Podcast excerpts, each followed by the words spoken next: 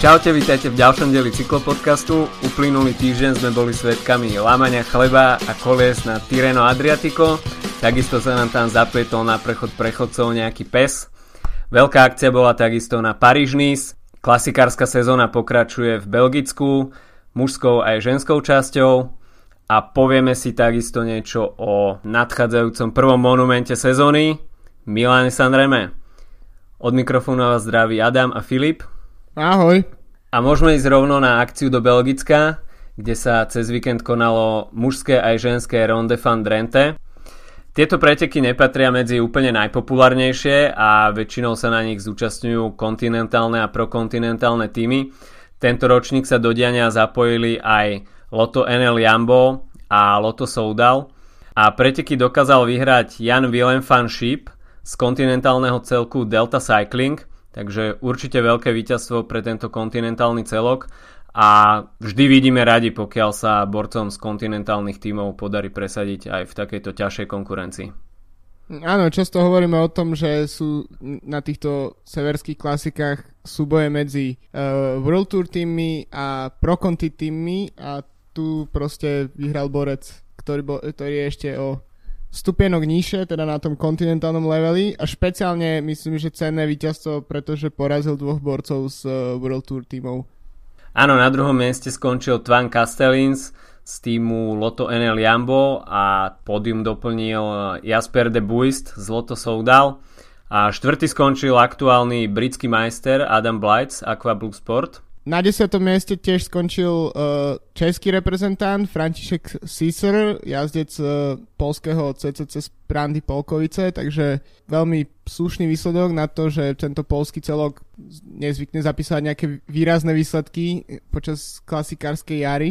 A takisto Ronde von Drenthe malo aj svoju ženskú verziu cez víkend, ktorá je o niečo prestížnejšia, keďže ide o druhé podujatie ženského World Tour po tomto podujatí zostáva na čele rebríčku stále uh, Longo Borghini, ktorá vyhrala uh, Strade Bianche, ale v parádnom závere, závere na Ronde van Drenthe sa presadila aktuálna majsterka sveta Amalie Deriksen, ktorá porazila Elenu Čekini z Canyon Shram a Lucindu Brandt z Sunwebu. Záver týchto pretekov bol úplne skvelý, sa tam, nebol to, napriek tomu, že vyhrala Dideriksen, tak ne, nedošlo k takému klasickému hromadnému špurtu, ale pekne sa tam roztrhávalo pole, boli tam nástupy a taký veľmi odporúčam si pozrieť posledných pár kilometrov týchto pretekov. V stredu sa nám odohrala ďalšia klasika a to bolo Nokere Kerse a tu sme boli svetkami víťazného šprintu Nasera Buaniho, ktorý si pripísal v tejto sezóne svoje prvé víťazstvo. Preteky boli veľmi dramatické, hlavne v posledných kilometroch, kde sme boli svetkami viacerých pádov a celkovo ten záver bol pomerne dosť nervózny. Asi tam zohral svoju úlohu aj to, že tie kontinentálne, prokontinentálne celky sa chceli ukázať a prichádzalo tam k takým konfliktným situáciám. A v páde sa tam ocitol aj brat Nasera Buaniho Ryan, ktorý od zlosti a frustrácie odkopol prilbu do prilahlej záhradky a rovno si instantne nasadol do tímového auta. V záverečnom kilometri to už bola dosť divočina, týmy sa tam začali postupne usporiadavať a perfektnú pozíciu mal pred záverečnými stovkami metrom práve Nasser Buany, ktorý vyšprintoval a jeho šprint vlastne nikto nezachytil. No, myslím si, že si môžeme robiť srandu z toho trocha, uh, že po všetkých tých diskvalifikáciách Buhanio a uh, tak teraz si to proste chcel poistiť tým, že naložil takú, tak, také okno medzi ním a, a, a druhým Adamom Blightom, že, že proste nemohol mu žiaden komisár povedať, že tam spravil niečo nečestné. Áno, Adam Blight skončil na druhom mieste, ale podal veľmi slušný výkon, pretože tak sa mi zdá, že nejakých 20 km pred cieľom musel riešiť defekt a jeho tímový kolega mu veľmi promptne vymenil predné koleso a potom si to cez karavánu musel opäť doraziť do balíku a nakoniec stihol aj záverečný šprint, v ktorom už asi nemal toľko síl, ako by si predstavoval, ale napriek týmto technickým problémom, ktoré mal, tak si myslím, že s druhým miestom asi bude spokojný. Asi, hej. Uh, možno trocha škoda, že sme, že Bora, ktorá tiež bola na tomto podujatí, tak nejazdila na Erika Bašku a že vsadila tento raz na, na Rudigera Seliga. Popravde neviem celkom prečo, pretože nie je to žiaden borec s veľkými výsledkami a, a keď som sa tak pozeral na ten záverečný šprint, tak tá sila v nohách u neho tam vôbec nebola. František Cicer z CCC Sprandy Polkovice nadviazal na Ronde van Drenthe a skončil aj na Nokere Corse. Tentoraz tesne pod top 10 na 11. mieste. A z Belgická sa môžeme presunúť do Francúzska, kde sa nám skončili preteky za slnkom, na ktorých vyhral možno prekvapivo Sergio Henao tak uh, z jednej strany prekvapivo, z druhej som si pozrel výsledky posledných rokov a od roku 2012 uh, e, len jeden raz tieto prečiky nevyhral jazdec Sky, keďže ich minulosť vyhral aj Wiggins, aj Port dvakrát ešte ako jazdec Sky v Lani Geraint Thomas, takže Sky potvrdil svoju dominanciu na týchto pretekoch. A to aj napriek tomu, že myslím, že sme nevideli veľký tímový výkon, skôr to bola taká šikovne konzervatívna jazda Ena, ktorá ho vlastne keby dotlačila k, tým, k tomu žltému dresu. Áno, no, no celkovo ten jeho výkon nebol žiadnym prekvapením, pretože je to kvalitný vrchár, ale asi týždeň pred Paríž by nikto nepovedal, že by Sergio Enao vyhral, pretože v pôvodnej novinácii bol aj Wout Puls, ktorý však pre zranenie na preteky nenastúpil.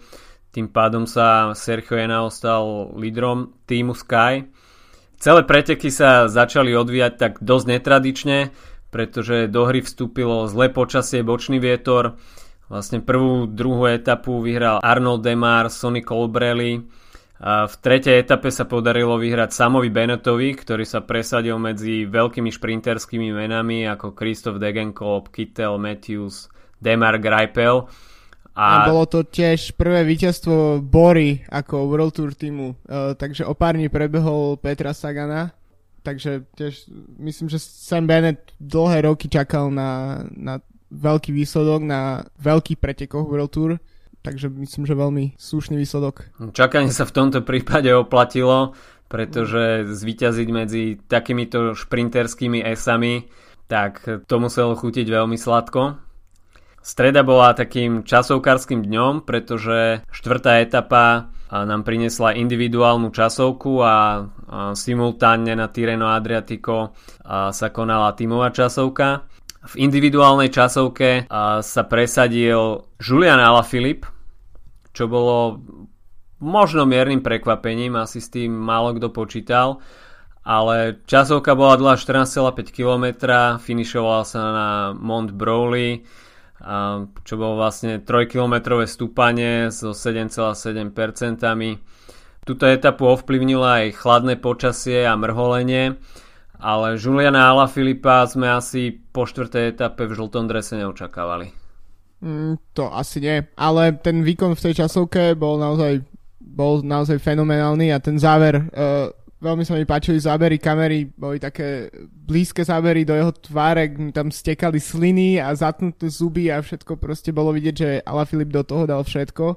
Uh, zatiaľ čo Contador možno s takou väčšou uh, s takou väčšou suverenitou si prešiel tú trasu aj to chvíľu vyzeralo, že, uh, že si odnesie etapový triumf, ale myslím, že to bolo tiež veľké víťazstvo pre Ala Filipa a myslím si, že jeho, jeho hviezda, ktorá posledné 3 roky stúpa, tak, e, tak ešte, myslím, že ešte od neho uvidíme ro- veľké veci. Áno, po tejto etape sa prezliekalo a Julian Alaphilippe sa stal vedúcim jazdcom pretekov. A za ním bol druhý Tony Galopen, čiže to vyzeralo veľmi nádejne na prvého francúzského víťaza po XY rokoch. 20. 20 rokov. Presne tak a Sergio Enal sa v tom čase nachádzal až na štvrtom mieste so stratou minúta 5 sekúnd. Alberto Contador bol na tom ešte horšie, ten strácal minútu 31. Na celkovom poradí nič nezmenila 5. etapa. Tam si etapový triumf uchmatol Andre Greipel, ktorý finišoval pred Arnoldom eh, Demarom a Dylanom Chronewegenom. A v šiestej etape nás čakali 3 stúpania prvej kategórie, dve druhej kategórie a jedno tretej kategórie, takže vyzeralo to celkom slúbne na nejaký GC boj, ale nakoniec sa poriadne príliš nepremiešalo a nič dramatické sa nekonalo. Po solo úniku z posledných kilometrov sa radobal v cieli Simon Yates a v 7. kráľovskej etape s finišom na Col de la Coulol uh, si napravil chuť Richie Port. O, tak to víťazstvo, myslím si, že keby sa to Portemu nepodarilo, tak by bol veľmi, veľmi sklamaný, keďže po druhej etape stratil 15 minút. Bolo jasné, že GC ambície sú preč a ak Port chce ukázať tento rok, že naozaj má na to, aby, aby sa stal naozajstným vyzývateľom napríklad Chrisa Fruma na Tour, tak sa musí, musí sa zbaviť takých dní, aký, ak, ak, aký prišiel v, v tom zlom počasí na začiatku pretekov a musí mať viac takých dní, ako predviedol práve v 7. etape.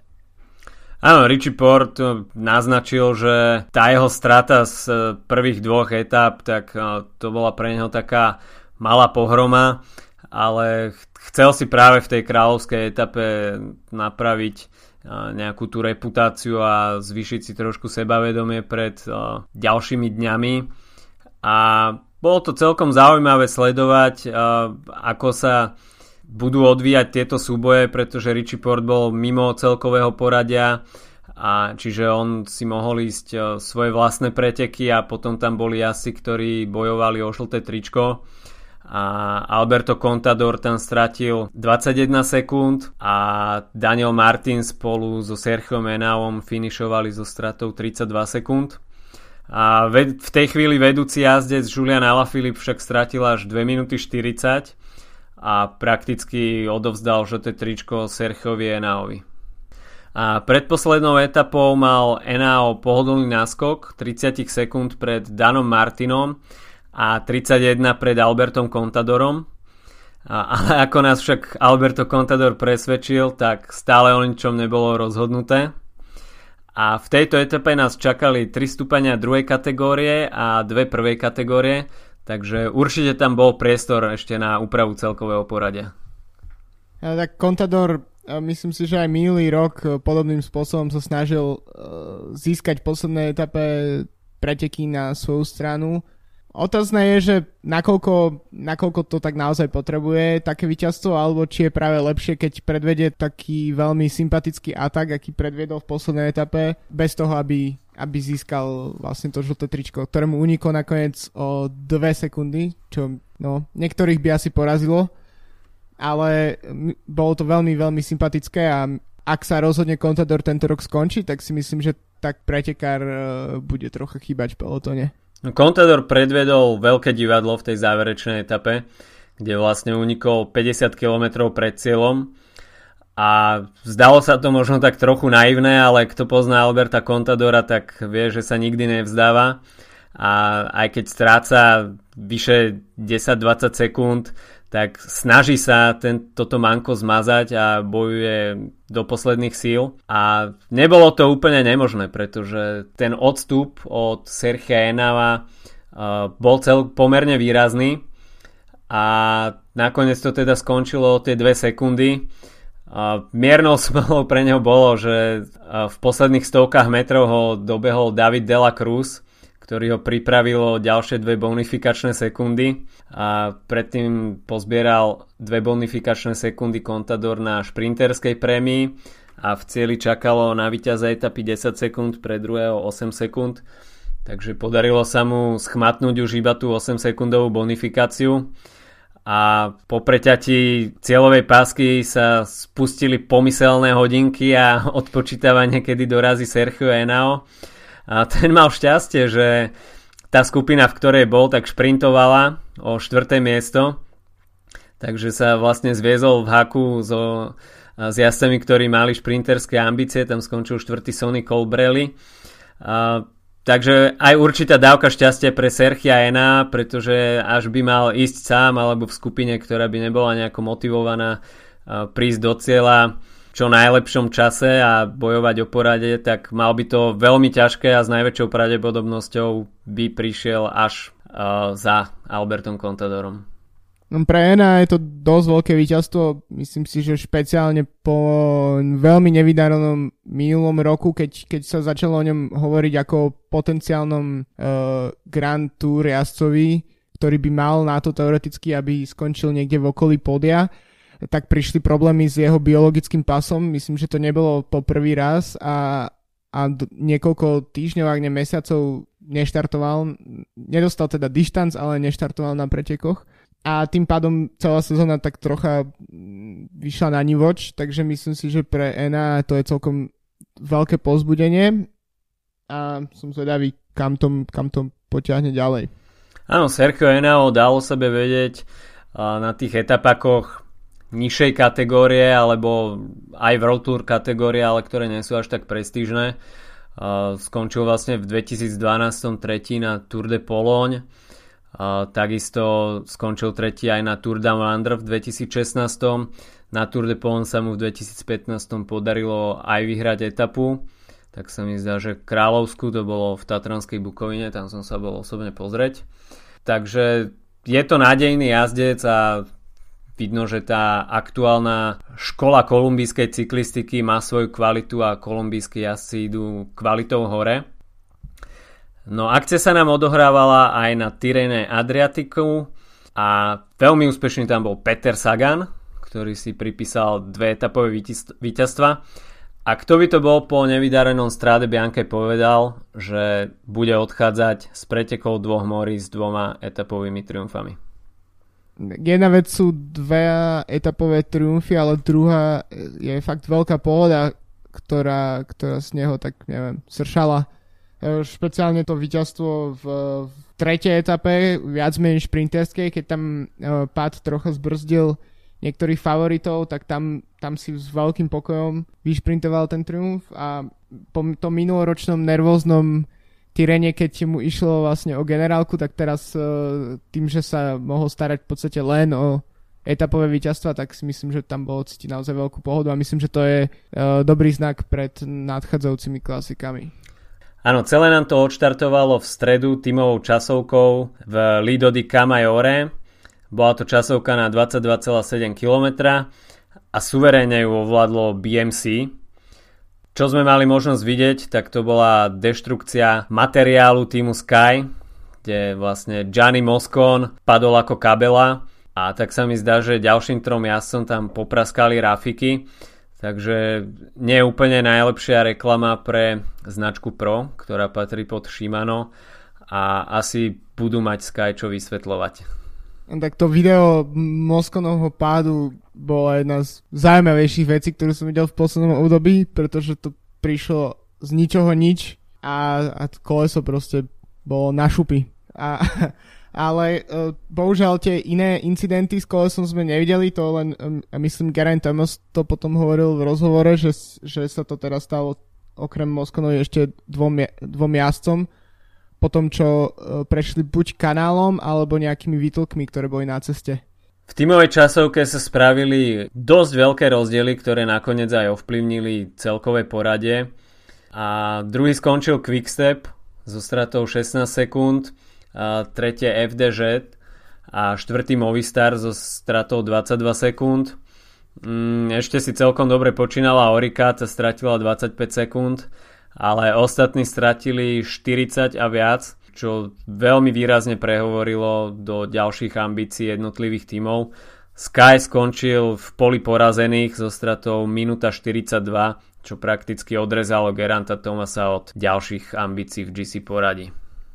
No, v podstate dopadol tro, trocha tak ako port na Paríž Nice. Uh, vlastne tá strata nebola až taká obrovská samozrejme, ale tiež mohol začať akurát tak pomýšľať na, na etapové víťazstva. A z tej tímovej časovky by som ešte e, sa zastavil pri FDŽ, ktorý už, neviem, druhý rok asi ukazujú, že sú že patria k tej ušej špičke, čo sa týka tímovej časovky. A neviem, etapu som pozeral na nemeckom Eurošporte, tam sa hodinu a pol ich téma bola o tom, aký sú zdivení a prekvapení z toho, ako dobre, ako dobre FDŽ zajazdili. Až mi to prišlo také, že, že mohli sa pozrieť napríklad na týmovú časovku z minulého roku, kde to tiež nedopadlo úplne zle. takže myslím si, že Pinota postavili do veľmi dobrej pozície a na rozdiel od práve takého Sky, tak, e, tak FDŽ mal veľmi dobre rozbehnuté preteky. Pred začiatkom Tyrena sa druhá etapa pasovala do etapy, ktorá by mohla sedieť Petrovi Saganovi. V modrom drese vedúceho pretekara išiel e, Damiano Caruso a veľmi intenzívne bojoval o udržanie tohto dresu a nakoniec si chuť po prvej etape spravil Geran Thomas, ktorý v záverečnom stúpaní sa odtrhol od zvyšku pola a prišiel na celú pásku ako prvý. Za ním finišoval Tom Dumoulin a Peter Sagan skončil na treťom mieste, ktorý porazil v šprinte Grega Van Avermeta. Tam bolo taktiež zaujímavé to, že Greg Van Avermet začal šprintovať a Peťo Sagan sa za ním iba tak ako keby vyviezol a ako náhle prepol na inú rýchlosť, tak sa popri Gregovi Van Avermetovi iba myhol. Takže už tam sa naznačilo, že e, Peter Sagan bude vo forme a celé sa to rozbalilo v tretej etape, ktorá bola v závere ovplyvnená pádom a do toho šprinterského finišu sa nedostali viaceré veľké mená ako Caleb Ewan alebo Mark Cavendish. A Peter Sagan mal možno trošku uľahčenú pozíciu, ale taktiež to nebolo úplne ľahké. A pripísal si prvé etapové víťazstvo na Tyrene. Ten sprint bol, bol vlastne celkom fajn vidieť Sagana vidieť ako keby z takého, víťaziť z takého klasického šprintu, aj keď teda už sme dvakrát spomenuli, že, uh, že tie podmienky boli trocha iné, ale v podstate išlo klasický hromadný dojazd, takže je fajn vidieť, že, že na, aj na to ešte má nohy z času na čas a nemusím vymýšľať uh, vždy len rôzne uniky a podobne takže myslím, že veľmi cenný triumf a tam už vlastne sa, sa, sa, sa ja si myslím, že už tej bolo jasné, že, že ďalší bodovací dres z Tyrena bude jeho. Áno, oblekol si bodovacie tričko, ktoré je na Tyrene červené a v ETP sa mu podarilo poraziť aj Eliu Vivianiho, takže rozhodne to nebol ľahký finish. Štvrtá etapa mala prívlastok Kráľovská a práve tu sa čakalo, že sa nám definitívne rozdajú karty na celkové porade a nikoho asi neprekvapilo, že na Monte Terminilo finišoval prvý Nairo Quintana, ktorý si povedal, že jednoducho unikne a svojim takým konštantným tempom si dokračal po etapový triumf a modré tričko vedúceho pretekára. A jediný, kto mu tak trošku dokázal sekundovať, tak to bol Geran Thomas a Simon Yates s uh, Rigobertom Uranom, ale Nairo Quintana potvrdil rolu najväčšieho favorita a všetkým ukázal, že jednoducho keď on si povie, tak ostatní v takýchto stúpaniach nemajú moc nárok. No, bol to dosť suverénny triumf pre Quintanu a myslím, že zdvihnutý prst pre konkurenciu, čo sa týka nadchádzajúcich Grand Tour, keďže Nairo plánuje štartovať aj, aj v Gire, aj na Tour, čo je veľká výzva a tak už už to, že má tak načasovanú formu, že v podstate suverene ovládol kráľovskú etapu prvého veľkého jarného etapaku, tak je dôkazom, že tá forma tam je. Veľmi dobrý výkon podal v tejto kráľovskej etape aj Rohan Dennis, ktorý stratil iba minútu 17 Napríklad Rafael Majka stratil minútu 39 alebo Vincenzo Nibali stratil minútu 43. Pomerne veľkým sklamaním bol opäť TJ van Garderen, od ktorého sa očakávala asi trošku vedúcejšia pozícia v týme, ale v kráľovskej etape finišoval 29. zo stratou 2 minúty 19 čím opäť naznačil, že nie je úplne v najideálnejšej forme a nedá sa na neho spolahnúť ako na lídra v takýchto pretekoch.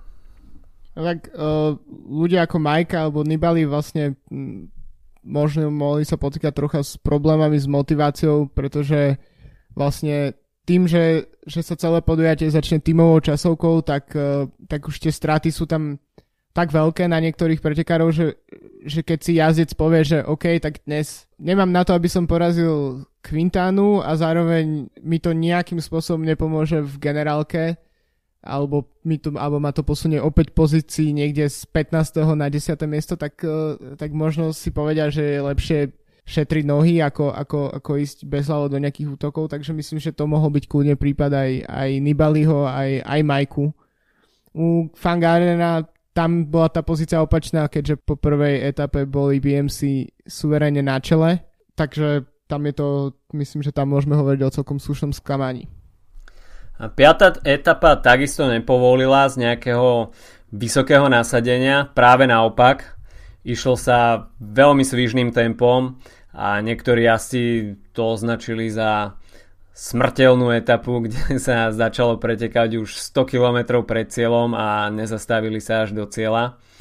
A finišovalo sa v meste Fermo a na jazdcov čakalo brutálne záverečné stúpanie, ktoré malo maximum až 22% a neočakávalo sa, že by s najlepšími vrchármi dokázali držať krok klasikári pri takomto tempe, ale Petrovi Saganovi sa to podarilo a v záverečnom šprinte s Tibotom Pinotom bol najsilnejší a pripísal si druhé etapové víťazstvo na Tyrene.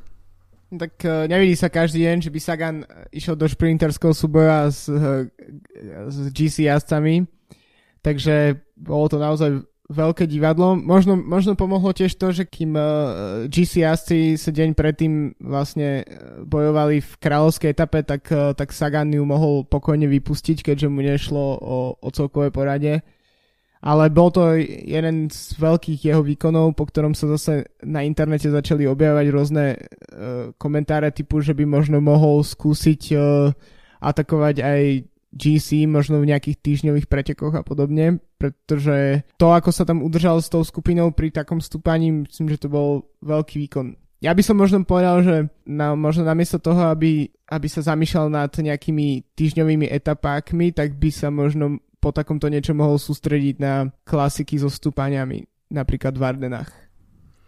Je to možné, už sa objavili aj také špekulácie, že pokiaľ by chcel byť Peter Sagan prirovnávaný k tým najväčším velikánom cyklistiky ako Eddie Merckx, takže by mal vyhrať všetky monumenty a no momentálne si myslím, že nie je úplne možné, aby mm, Peťo Sagan konkuroval ardenským klasikárom napríklad na Liež Baston Liež.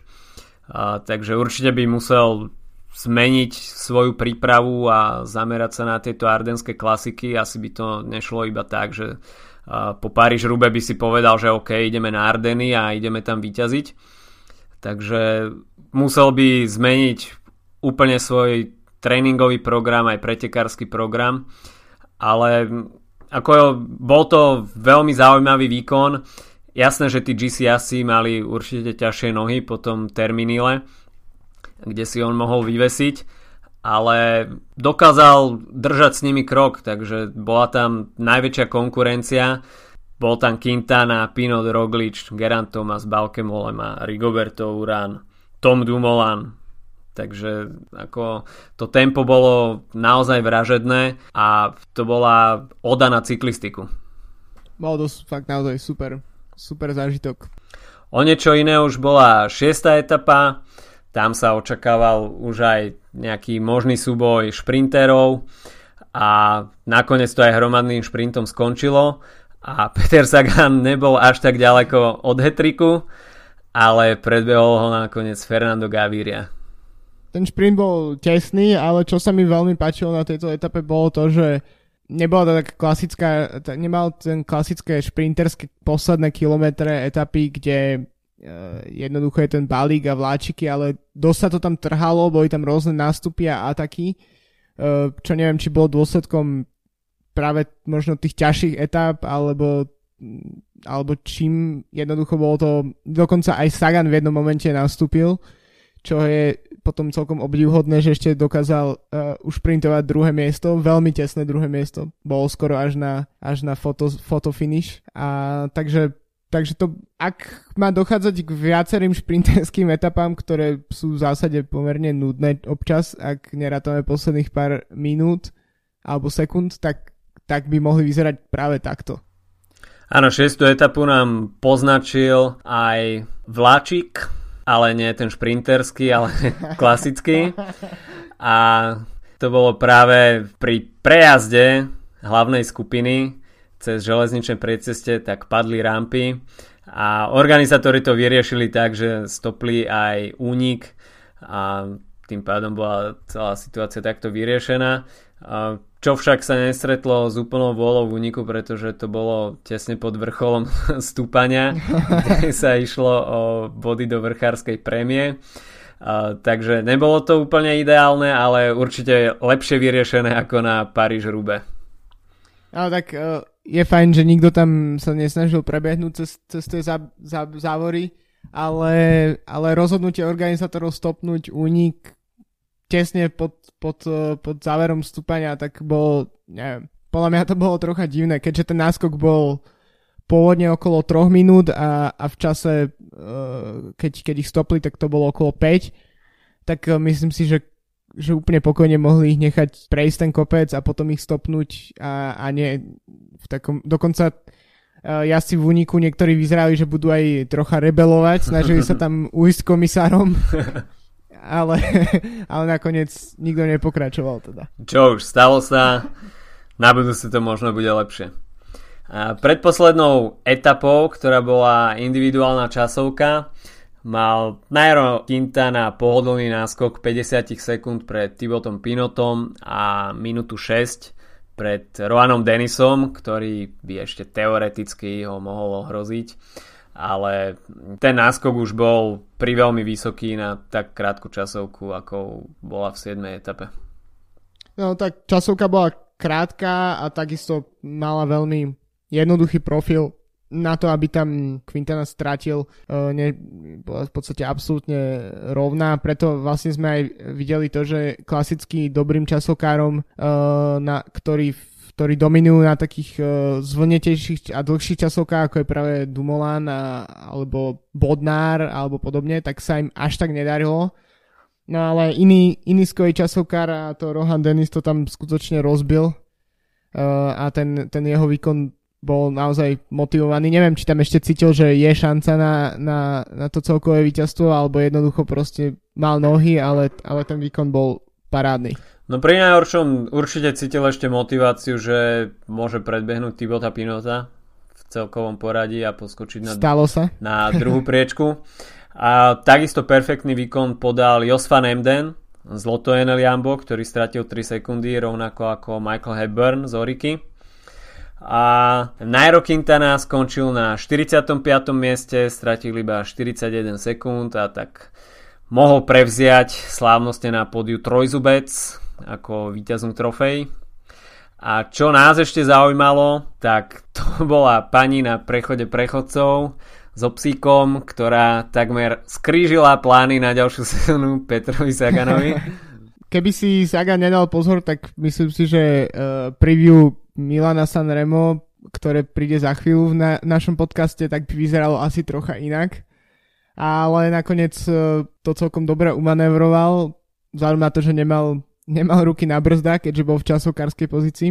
Ale musím povedať, že to veľmi dobre zhodnotil na, myslím, na Facebooku alebo na, nejakom, na nejakej inej sociálnej sieti, kde napísal, že, že svojím spôsobom tá pani s tým psom mala mala nárok na to, lebo bola na prechode a, a, Sagan jazdil po zlej časti uh, vozovky. ono, je to veľmi nepríjemné, ale Peťo Sagan už s tým má určité skúsenosti, tak sa mi zdá, že pred dvoma rokmi na Tyrene Adriatiku mu tam prebehala mačka takisto. Ale v týchto južanských krajinách to nie je ničím výnimočným, hlavne na takých exotickejších pretekoch, ako bolo napríklad okolo Turecka, tak bolo úplne bežné, že po Istambule behali túlavé psy ako divé a zražali tam jazdcov k zemi. Takže uh, no je to možno trošku aj chyba organizátorov, že nebolo to asi úplne najideálnejšie vyznačené a fakt človek, ktorý nejak tou cyklistikou nežije a venuje sa svojmu psíkovi a nepozerá sa, že čo sa deje okolo neho, tak môže sa sprihodiť aj takáto situácia. Jasné, myslím, že tam v tom Turecku to nakoniec aj rozhodlo o, nejaký pes tam rozhodol o generálnej klasifikácii, ale už si nepamätám presne o koho išlo. Viem, že, že tam minimálne mal veľmi zlý pad uh, David Rebelin v tom čase ešte jazdiaci v CCC, ktorým tam mal nejaký konflikt s obsom. tak to by bolo asi z Tireno, Adriatico a Paríž všetko. Určité prognozy na ďalšie etapáky aj do Grand Tour nám to naznačilo. Nairo Quintana je v skvelej forme, ďalší favoriti mali trochu smoly a možno je to pre nich taká určitá výhoda, že nemali šancu odkryť úplne karty a ich forma bude pre superov takou menšou neznámou. Takže to by bolo zatiaľ všetko k paríž a k Tyrenu Adriatiku a myslím, že môžeme povedať, že prvýkrát historicky sme sa trafili v typoch, alebo respektíve neviem, nemusím použiť aj ten plurál, pretože Adam prvýkrát od vzniku nášho podcastu trafil víťaza pretekov a to Naira Quintanu uh-huh. na Tyrene. A ja som tiež nebol úplne mimo s Tyrenom, vynimočne, keďže Tipo Pino skončil tretí. Takže v porovnaní s paríž kde sme typovali Porteho, tak, eh, tak to dopadlo dosť dobre. Konečne sa nám zadarilo. Momentálne nám taktiež prebieha etapak v Kamerune, na ktorom jazdí Dukla Banská Bystrica. A počínajú si celkom solidne, hoci zatiaľ sa im nepodarilo nadviazať na, na slušné výsledky z posledných pár rokov, keď tam uh, Martin Haring vyhral bodovacú súťaž alebo Milan Bereni vyhral generálku. Každopádne Patrik Tibor uh, bol v prvej etape druhý a momentálne sa drží v generálke na 5. mieste. Juraj Belan bol tretí v tretej etape a práve spomínaný Martin Haring v štvrtej etape štvrtý. Takže je to, je to pre Duklu tradičný etapak, kde si môžu trocha porovnať sily s inými kontinentálnymi celkami, špeciálne teda z Afriky, čo je celkom exotika a ešte niekoľko etap je do konca, takže uvidíme, či sa im možno podarí nejaký, nejaký lepší výsledok. Možno pre štart sezóny by také víťazstvo na etapové bolo veľmi cenné. Áno, tak kým chalani z Dukly sa snažia o zviditeľnenie slovenskej cyklistiky za hranicami aj v Afrike, tak o niečo menej pozitívne správy prichádzajú v slovenskej cyklistike od Jozefa Metelku, ktorý opäť naznačil, že zvažuje zmenu reprezentačného dresu a má ponuku od e, Britského cyklistického zväzu na reprezentovanie Veľkej Británie, čo by bolo veľké oslabenie slovenskej paracyklistiky a nie je to asi úplne najlepšia vizitka financovania slovenskej cyklistiky a športu celkovo. Áno, tak Metelko ide o to, že e, v Británii e, by mu ponúkli okrem občanstva aj stály plat, čo na Slovensku nemá, čiže v podstate by bol absolútne profesionálnym športovcom. Každopádne zatiaľ to vyzerá tak, že možno to je len taká forma trocha, možno nie vyhražania sa, ale tak, uh, také upozornenie pre zväz, že by mali začať niečo s týmto robiť, pretože sa môže stať, že štvornásobný majster sveta a, a dvojnásobný olimpijský víťaz uh, bude reprezentovať inú krajinu. Ale prečo to sú výhražky a to najmä preto, že, že ak by nako, nakoniec sa Metelka podujal k zmene občanstva, tak by prišiel na niekoľko rokov možnosť reprezentovať Uh, takže by prišiel aj o najbližšiu paralympiádu a, a myslím, že by to bolo spojené ešte s mnohými takýmito problémami, ktoré, ktoré pri tak vrcholom parašportovcovi by určite neboli, neboli pozitívne. Áno, ale nie sa čomu diviť, pretože na Slovensku nemá vhodné tréningové podmienky a velodrom nemáme, takže drahú cyklistiku musí trénovať v zahraničí, takže no je to také, aké to je. No, ne... no tak v, v, Metalka v Británii žije dlhé, dlhé roky a uh, v podstate na Slovensku si ho ľudia začali tak v podstate všímať až po tej paralympiáde a to v momente, keď už bol trojnásobný majster sveta, takže uh, nečudujem sa mu, že chce takto zväz podpichnúť, špeciálne pri jeho ambíciách uh, reprezentovať uh, Slovensko aj, aj uh, na drahe so zdravými športovcami. Takže myslím si, že to je, je to dobrý spôsob na to, aby, aby sa zväz mohol ukázať, že či, či sú schopní pre metovku niečo spraviť, alebo, alebo chcú od takého cyklistu prísť. Už v piatok nás čakajú ďalšie klasikárske preteky v Belgicku, konkrétne Hanzame Classic, na ktoré má určite dobré spomienky Erik Baška, ktorý nastupuje na štart ako obhajca titulu so štartovým číslom 1. Bude mať veľkú konkurenciu v podobe ďalších troch World Tour tímov, ktoré nastúpia na toto podujatie. Okrem Bory to je Kaťuša, Quickstep a Lotto Sudal. Um, no ale takisto overené belgické a holandské uh, pro konty celky ako Vanti Group Gobert, Verandas Willems alebo Rompot. Takže očakávať môžeme asi šprinterský dojazd, tak ako v Lani, kde, kde si mm, Baška perfektne poradil s, s, s Dylanom Grunewegenom, uh, takže ak by sa mu podarilo obhájiť takýto titul, tak určite by to bolo veľké pozbudenie, ale konkurencia mm, takých tých neúplne najväčších hviezd klasikárskych, ale tak bude pomerne silná. Áno, v drese Aqua Blue Sport štartuje Adam Blight, ktorý má celkom dobrú formu, takže no, pri hromadnom šprinte to bude určite jeden z favoritov. A za Quick Step nastúpi Martin Velič a za CCC z Prandy Polkovice by sa mal na štarte objaviť František Sisr. A čo sa týka favoritov, tak ja by som napríklad vypichol takého Timothyho Duponta z Verandas Villains, ktorý v Lani e, vyhral no- Nokere Kerse, alebo z Quickstepu Yves Lampard, Ilio Kajse, z Lotosu dal napríklad Moreno Hofland alebo Baptist Plankard s Kaťušem. Myslím, že všetci, všetci by mal, mali šancu v takýchto pretekoch zvíťaziť. Áno, Vanti Group Gobert postaví na štart takisto Gilema van Kersbulka, ktorý vyhral tohto ročné Les Samin Takže celkom zaujímavá zmes World Tour tímov, pro konty celkov, konty celkov. Takže budeme sa mať na čo pozerať a teda veríme, že Erik Baška zopakuje svoj minuloročný triumf. Pri jednodňových klasikách ešte zostaneme a to uh, cez víkend sa bude konať tiež tretí, tretie podujatie ženského World Tour kalendáru a to v Taliansku trofea Alfredo Binda posledné dva roky tu zvíťazila Lizzie Deignan. A čo sa týka štartového pola, tak ešte je stále pomerne málo jasné, aj keď, keďže ide o World Tour preteky, tak si myslím, že môžeme očakávať veľké mená, ale zatiaľ svoju nomináciu zverejnilo uh, len VM3, kde, ktorý nastupí so, so svojou najsilnejšou dvojicou, a to teda Marian Vos a, a Kateřina Neviadoma. Na, čakáme na nominácie od uh, Balls Dolzman aj Vigo High Five a silný tým bude mať určite Canyon Shram, uh, kde nastúpi napríklad aktuálna britská majsterka Hannah Barnes alebo bývalá majsterka sveta Pauline Ferrand Prevo. A pred sebou máme takisto ďalší dôležitý týždňový etapák, konkrétne okolo Katalánska s veľkými menami na GC porade. V roku 2016 sa tu podarilo vyhrať Nairovi Quintanovi, ktorý však tento rok neštartuje a číslo 1 teda poniesie víťaz z roku 2009 Alejandro Valverde, ktorý so sebou prináša veľmi kvalitný tím v podobe Jonathana Castroviecha, Andrea Amadora, Daniela Morena, napríklad Marka Solera.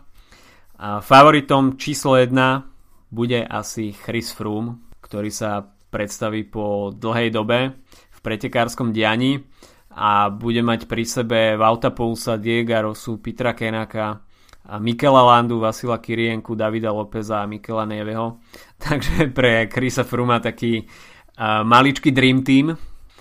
A zabijem si, to určite skúsi opäť TJ Van Garderen, a napríklad so Samuelom Sanchezom, Roanom Denisom, Benom Hermansom alebo Alessandrom De Markim a určite tu, sa tu budú chcieť predviesť v dobrom svetle aj Adam Yates s Simonom Yatesom, a Ilnur Zakarin z Kaťuše, a takisto víťaz z roku 2013 Daniel Martin v drese Quickstepu, a ktorý bude mať v týme Juliana Alaphilippa, Gianluca Brambilu a takisto Petra Vakoča.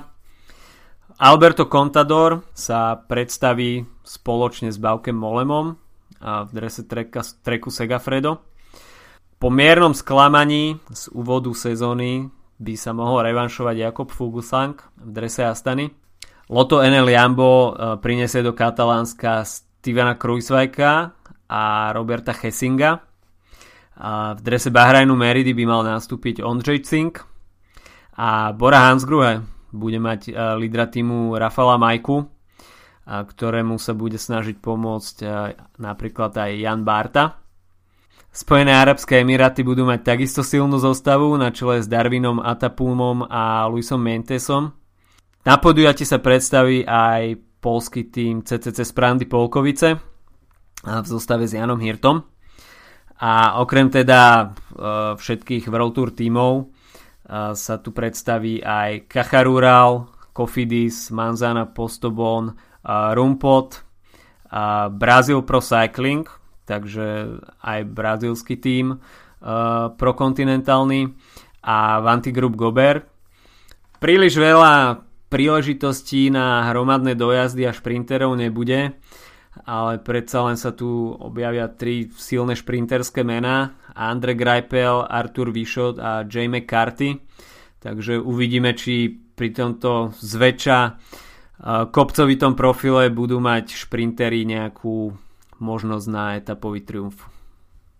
Tak uh, Katalúnia je tradične jeden z takých naozaj veľmi silne vrchárskych uh, uh, etapákov je to fakt skúška nôh pred nadchádzajúcimi Grand Tour a tá zostáva hovorí za všetko. Myslím, že koho si možno ešte nespomenul, tak to je, to je Roman Bardet, ktorý by mal odštartovať zlý muž z Paris Nice. Takže jeho prvý štart po tom, čo sa nechal odviesť autom uh, na Paris Nice. Takisto um, zaujímavý tým priniesie e, Cannondale a to s mladým Hughom Cartym, pre ktorého to podľa mňa ak sa nemýlim, pôjde o prvý taký vážnejší etapak v, v Európe v novom týme. Práve v minulom, minulej sezóne si práve tu urobil celkom dobré meno v, ako jazyc KH Rural. Takisto Davide Formulo, Andrew Talansky z Cannondale, takže čo sa týka tých mien na GC, tak je to naozaj je to zostáva ako z Grand Tour tak tento rok by som takú zostavu sme podľa mňa videli len asi na Abu Dhabi Tour, kde, kde ale určite nemali vrchári toľko príležitostí sa ukázať. Áno, tieto preteky nám určite naznačia, ako sa bude uberať príprava na hlavné Grand Tour a jazdci, ktorí majú ambície na Giro d'Italia, tak si to majú možnosť uh, rozdať bok po boku a otestovať sa, že kto bude asi ako silný na Giro d'Italia, pretože do Gira nám ostáva už menej ako 50 dní. Takže príprava na Fight for Pink z tú edíciu je určite v plnom prúde. Keď sme pri tej rúžovej, tak by som upozornil na, na ten kolumbijský uh, pro Conti tým uh, Manzana Postobon, pretože to sú naozaj parádne rúžové dresy. Ak si ich chcete pozrieť, tak odporúčam si vygoogliť tento nový kolumbijský pro Conti tým. Kriklava rúžová. Ale ináč celkom fajn. Ja proti tým dresom on... nič nemám.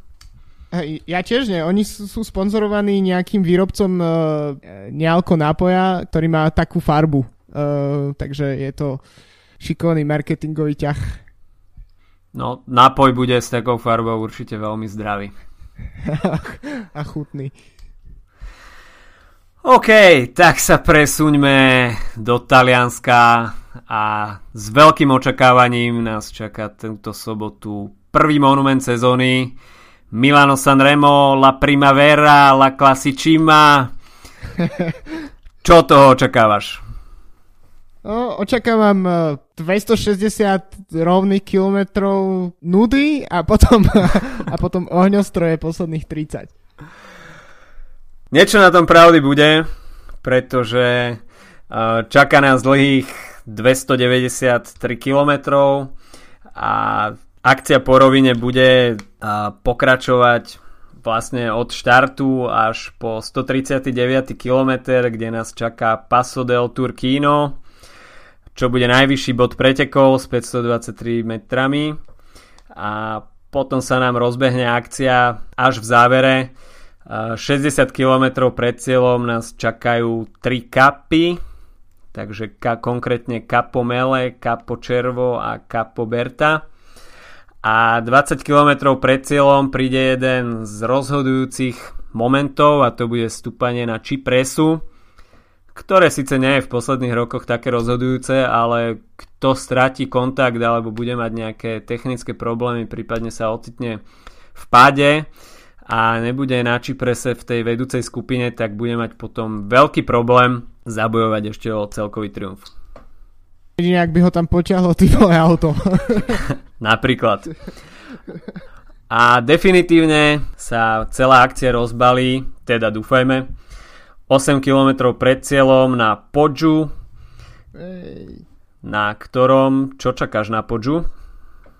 Čakám niekoľko atakov, ktoré, na ktoré sa bude fakt super pozerať uh, a budú to ataky od tímov, ktoré možno nemajú najsilnejšie šprinterské mená a potom tajne dúfam, že, že možno taký atak na poču by mohol byť potiahnutý až do cieľa namiesto toho, aby, aby sa končil v hromadnom dojazde. Minulý rok to nebolo úplne beznadejné. Tam na poču odštartoval akciu Andrea Fedi uh, z Villieru Southeast a jeho akciu tam potom opetoval Michal Kviatkovský a v zjazde išiel taktiež veľmi agresívne Vincenzo Nibali a ten únik niektorých jazdcov potom raketovo doťahoval Fabian Cancellara. No a v poslednom kilometri mal perfektnú pozíciu Edvald Boasson Hagen a Greg, Van Avermaet, ktorí vstupovali do záverečných stoviek metrov na čele.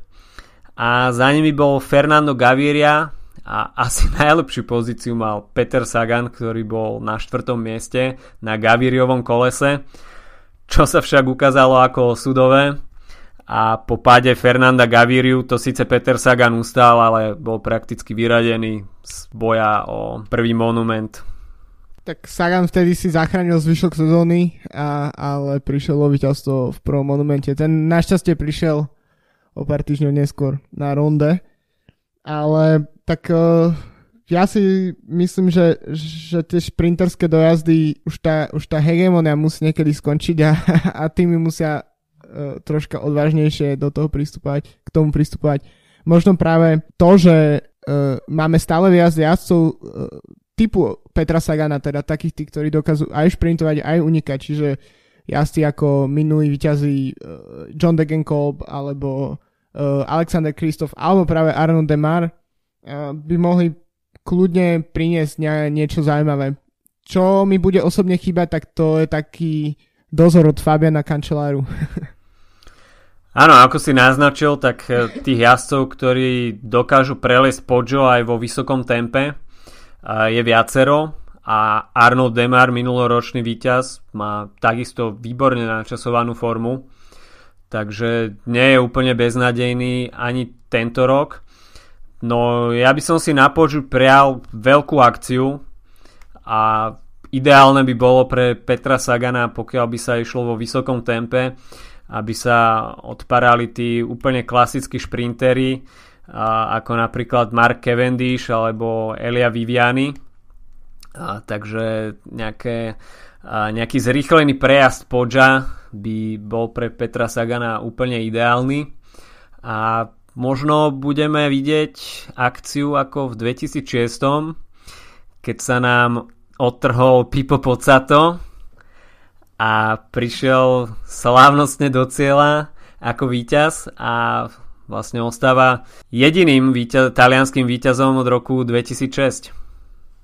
Tak myslím si, že Viviani alebo Colbrelli by teoreticky mohli mať šancu, alebo možno Diego Ulisi, teoreticky by mohli mať šancu byť ďalšími talianskými víťazmi. Myslím, že tam Taliani to nemajú úplne beznadené, ale, ale myslím si, že tá dominancia tých iných cyklistických krajín na, na, na Milano Sanremo bude asi potvrdená aj tento rok.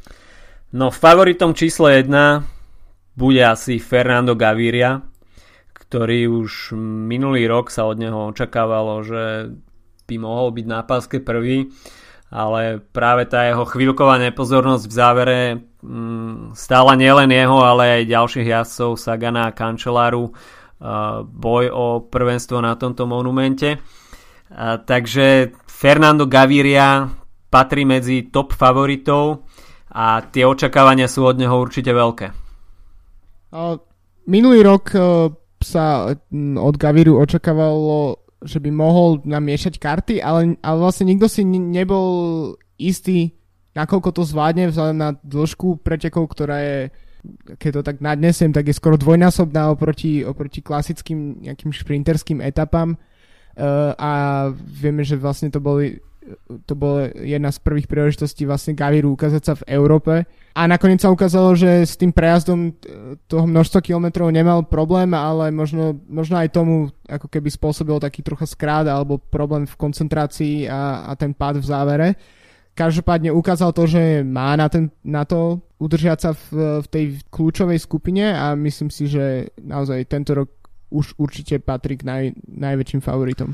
No pokiaľ by sa na Poggiu nerozputalo úplne peklo, tak eh, na Via Roma by určite mal šancu aj Caleb Ewan, ktorý sa ukáže v drese Oriky Scott, alebo Nasser Buany, ktorý aj minulý rok vôbec nebol ďaleko od triumfu, ale tam ho zradila prehadzovačka a neostalo mu nič iné, iba treskať nervózne do riaditok. Ale mm, no uvidíme. Až eh, sa na Poggiu rozputa nejaká zaujímavá akcia, a pôjde sa veľmi rýchlo, tak práve títo šprintery by mohli byť odparaní a to by bola voda na mlyn klasikárskym jazdcom.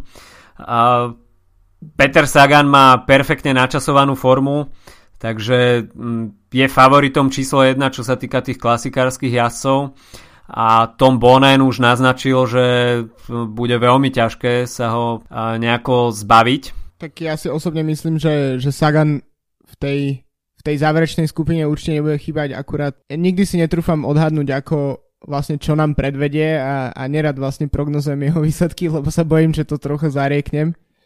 Ale myslím si, že práve takí tí jazdci, ako spomínaný Ulisi alebo Michael Matthews z, z Sunwebu, alebo Arno Demar, ktorý by mohol potvrdiť to, že to vlastne jeho minuloročné víťazstvo vôbec nebola taká náhoda. A keď sme videli, uh, ako napríklad držal uh, krok s uh, Ala Filipom v prvej etape na Paríž Nice, tak um, je vidieť, že, že na prekonanie nejakých stúpaní má a potom ešte môže aj, aj šprintovať v závere.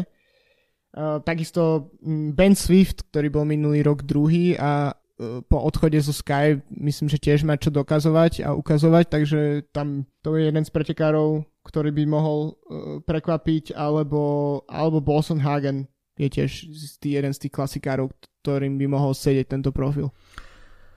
Áno, ako si spomínal, tak Arnold Demar, tak si myslím, že jeho výkon bude veľmi poctivo sledovaný, pretože po tom minuloročnom víťazstve tam vyseli určité otázniky Veľa jazdcov sa nedostalo do finiša, Buany mu vlastne zabranil nejaký plnohodnotný šprint a zlyhanie prehadzovačky, takže nad tým víťazstvom Demara vysí taký otáznik, že čo keby hento, čo keby toto. Takže uh, sám Demar bude asi chcieť ukázať, že ten minulý rok nebol úplnou náhodou a bude sa chcieť prezentovať v čo najlepšom svetle. Ak by sa mu to podarilo, tak myslím si, že všetky otázniky by už boli prekonané.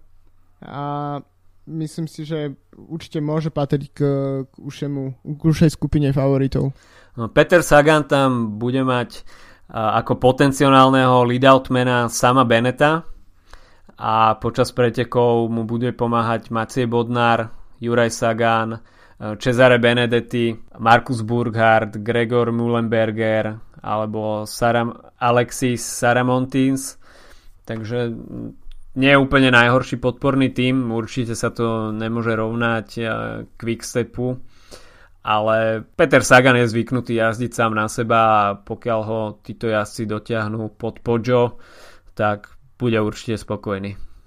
Tam by eh, do by myslím si, že nemal jeho podporný tým mať problémy sa udržiavať tam a starať sa o to, aby, aby tam nemusel pracovať a, a už Pojo a, a záverečný šprint aj tak by bol iba na ňom, keďže, keďže málo kedy vidíme, že by, uh, že by sa tu utvorili nejaké výraznejšie, že by sme videli nejakú výraznejšiu tímovú podporu v, v záverečných kilometroch. Možno, keď sa tak spomeniem, tak Luka Paulini pred uh, troma rokmi pri víťazstve Alexander Kristofa vtedy naozaj zapracoval, ale mm, myslím, že tam v tom finiši naozaj ide už každý sám za seba.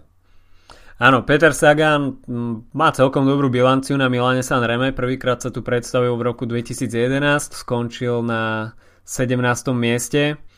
Postupne sa tie výsledky zlepšovali, v roku 2012 bol 4. 2013 skončil tesne za Geraldom Čolekom na druhom mieste to bolo to zasnežené San Remo a v roku 2014 skončil na 10. mieste, v 2015 opäť 4.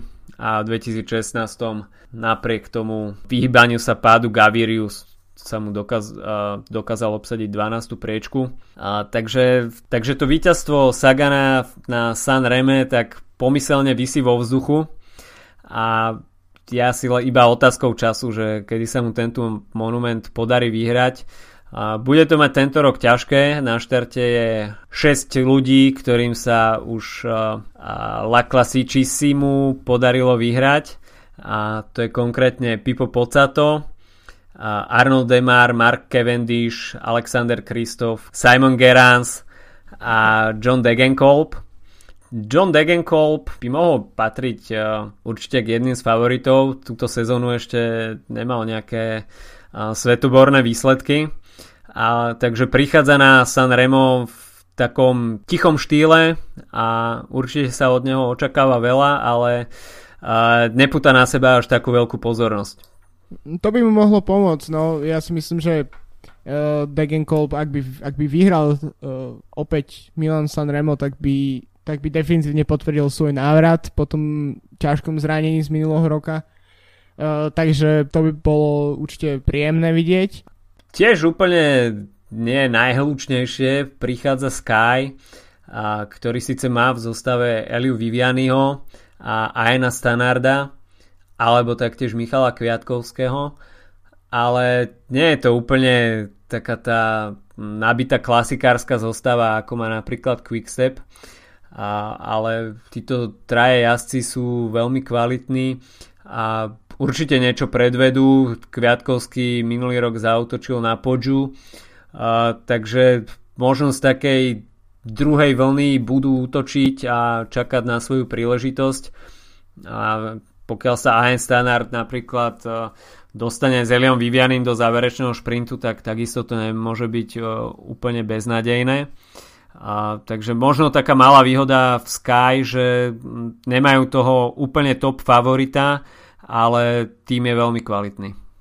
A koho typuješ na víťazstvo? No, uh, typ od srdca je určite Pipo Pocato, ktorý si už na Instagram uh, zavesil fotku s motopacingom a s hashtagom uh, Make Pipo Pocato Great Again.